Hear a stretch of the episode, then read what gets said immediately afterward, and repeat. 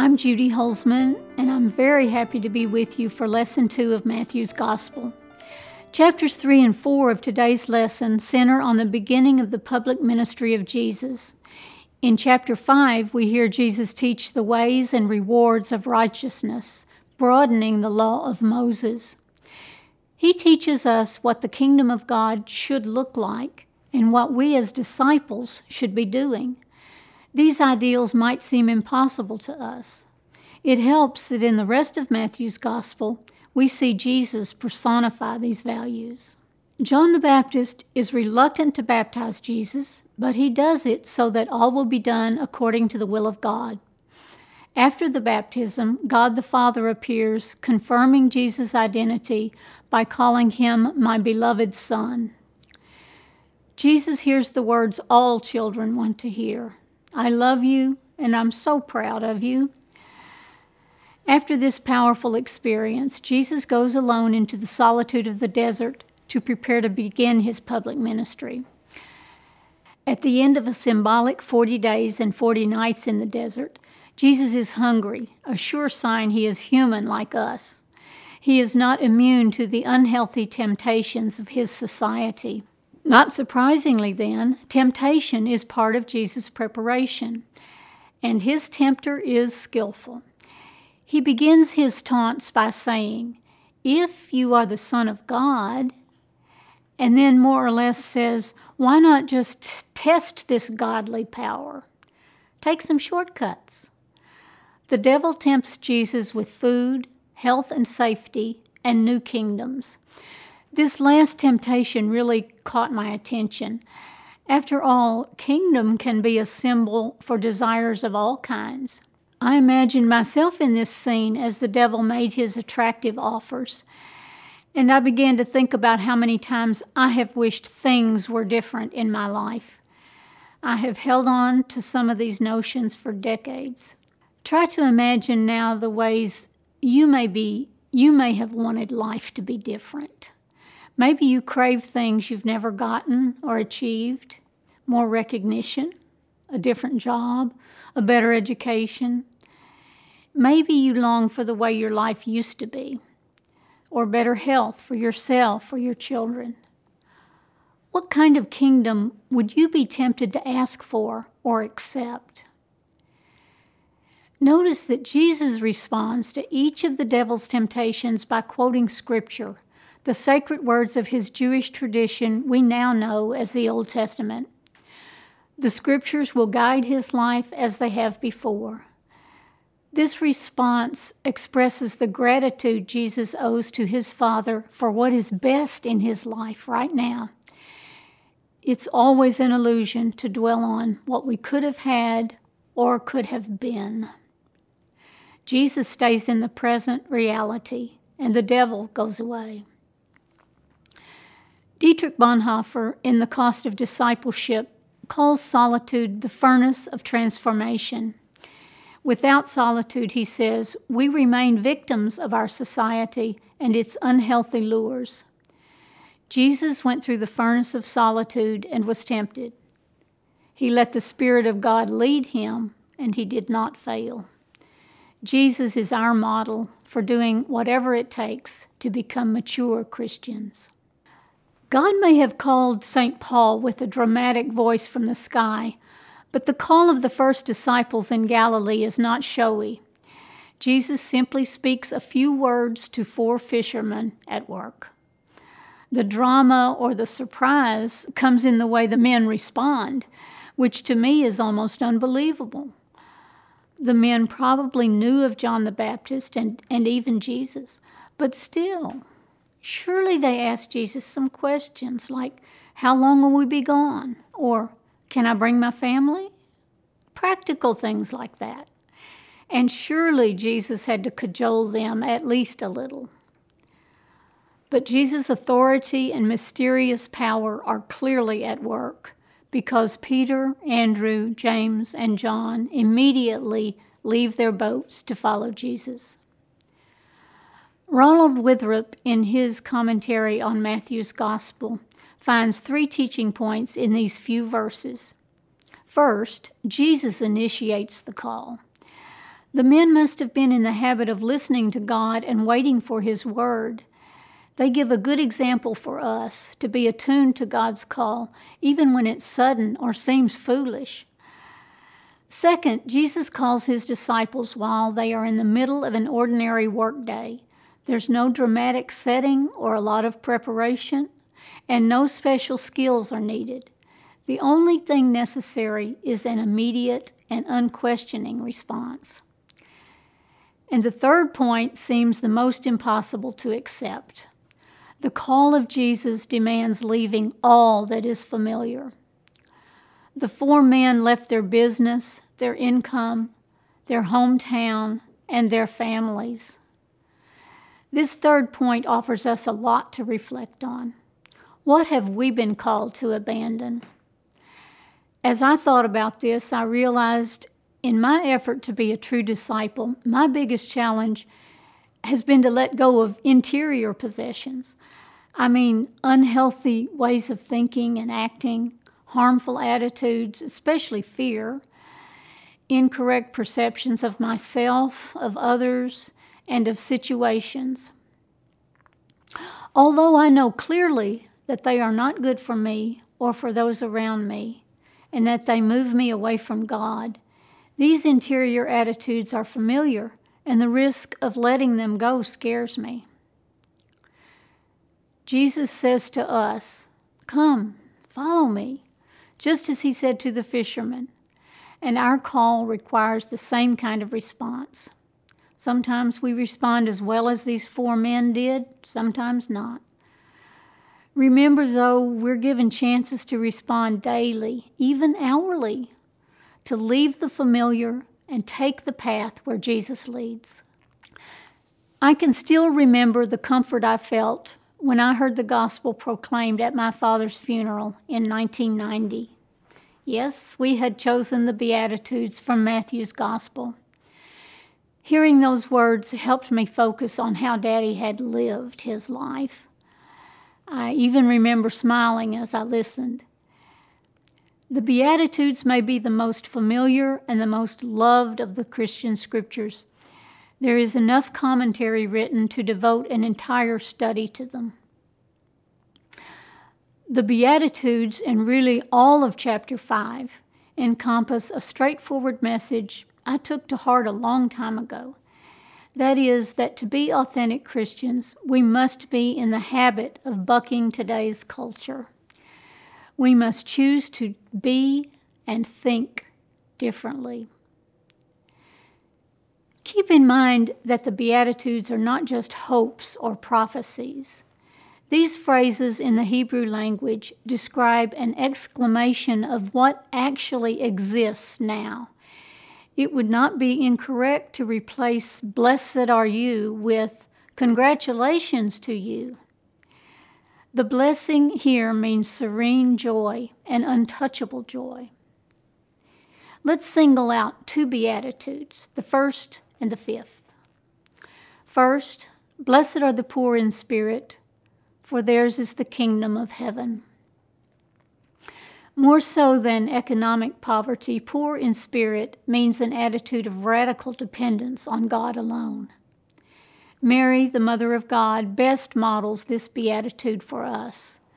Mary would have been considered one of the Anawim, the penniless widows, orphans, or sick of Israel.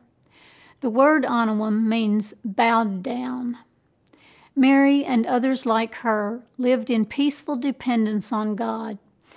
At this time in history, after centuries of waiting for the Messiah, they kept alive the belief that Yahweh would fulfill his ancient promises.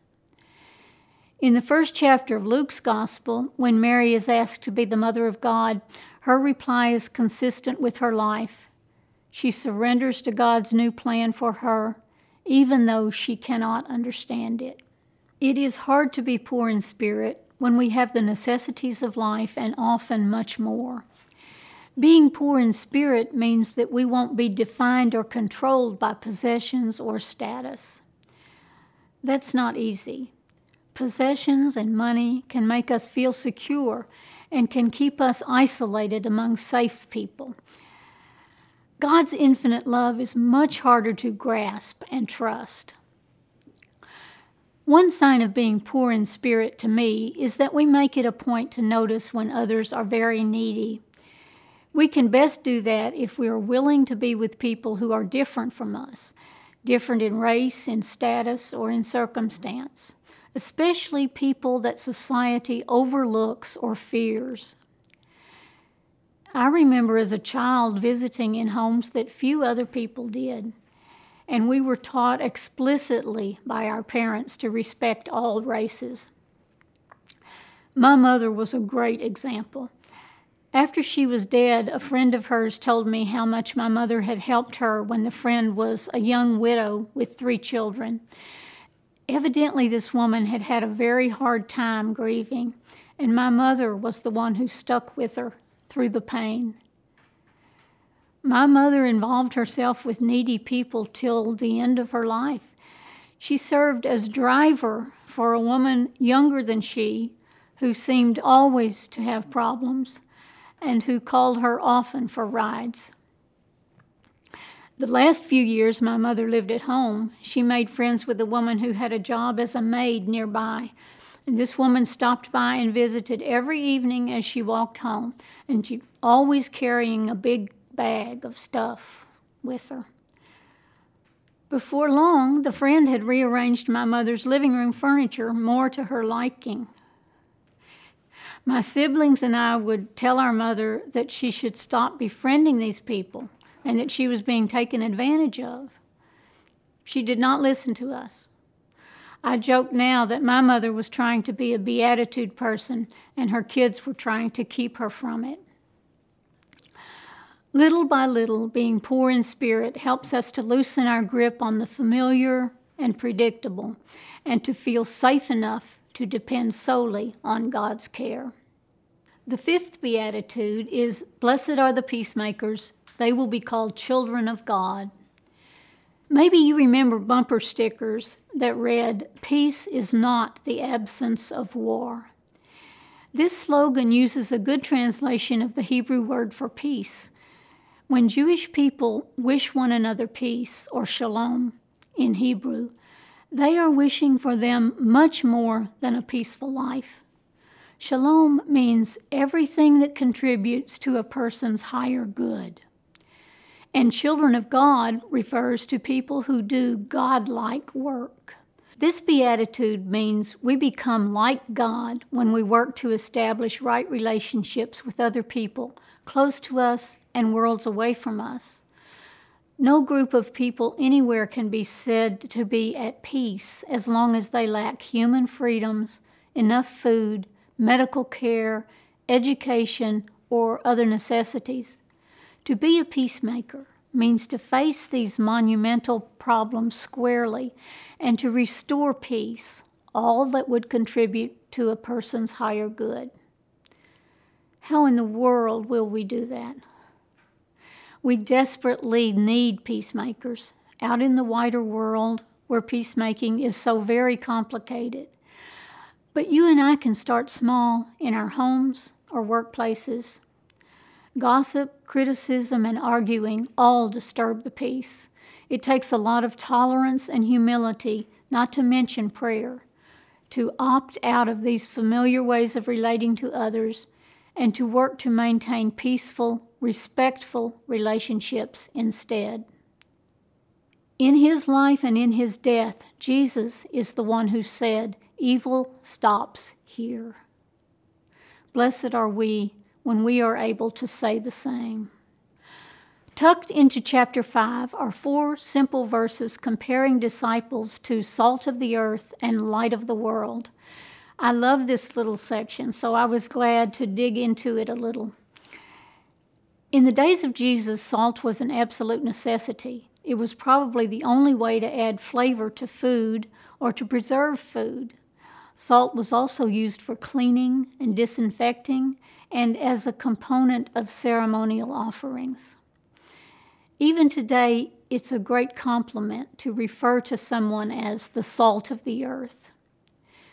Jesus is telling his disciples that they are valued as highly as anything the earth possesses. They are necessary to preserve life and to bring a spark of flavor and enthusiasm to it. We might ask ourselves every night would anyone have had a reason to call me a salt of the earth person today? Jesus says disciples are also the light of the world. Their fire and warmth offer hope to lives that appear hopeless. Their light is always visible. Jesus makes it clear that as disciples, we are required to influence the world. If we don't stand up and be counted, discipleship will fail. Chapter 5, verses 17 through 20, comprise another legendary section of Matthew's Gospel, where Jesus unveils his fresh understanding of the ancient Mosaic Law. Matthew's readers know the law and the scriptures of the ages, but it takes Jesus and his authoritative teaching to propel the letter of the law to the perfection of that law. In six examples, Jesus states commandments, then shows a fuller, more mature understanding of each. Jesus states the external act first, then teaches the interior disposition needed to rightly obey that law. It's a little like Jesus saying, Here's what you've heard all these years, but for your, your own good, I want you to know there is much more to it. Your God demands more. The late Father John McKenzie wrote this Morality is not the avoidance of prohibited acts, but the desire to do what is right. Jesus spoke in strong, challenging language as he interpreted the law in very unconventional ways. Maybe that's the reason that these verses have sometimes been treated as exaggerated statements of an impossible moral ideal. It's tempting to look at them that way, and maybe you have. But what Jesus says in chapter 5, verse 48, also seems impossible. He says, Be perfect. The word perfect here, both in Greek and in Hebrew, means mature. Surely Jesus will allow us as much time as we need to achieve that. I hope you feel an ongoing desire to learn more when you participate in Little Rock Scripture Study. This particular lesson sounds the gospel call to social justice. Through the centuries, Catholic social teaching has been strong and consistent and sometimes controversial. The United States Conference of Catholic Bishops regularly publishes teachings on social justice concerns and oversees committees that work on them. The Bishops' Conference addresses abortion, euthanasia, the death penalty, all of which threaten the life and dignity of the human person. They look at our society, especially as it affects the vulnerable. They have taken stands on protecting workers and how we should be living as citizens of a global society. They address protecting the environment and other issues as well. In all of this, the Beatitudes implicitly guide their efforts. The bishops write this Central to our identity as Catholics is that we are called to be leaven for transforming the world agents for bringing about a kingdom of love and justice. Jesus used similar words in Matthew's gospel to bring home that same point to us. You might want to supplement your understanding of this lesson with some extra study on your own. Learn more about Catholic social justice principles. Read, ask questions, and talk with others. I sincerely believe this effort will strengthen a commitment to live as Beatitude people.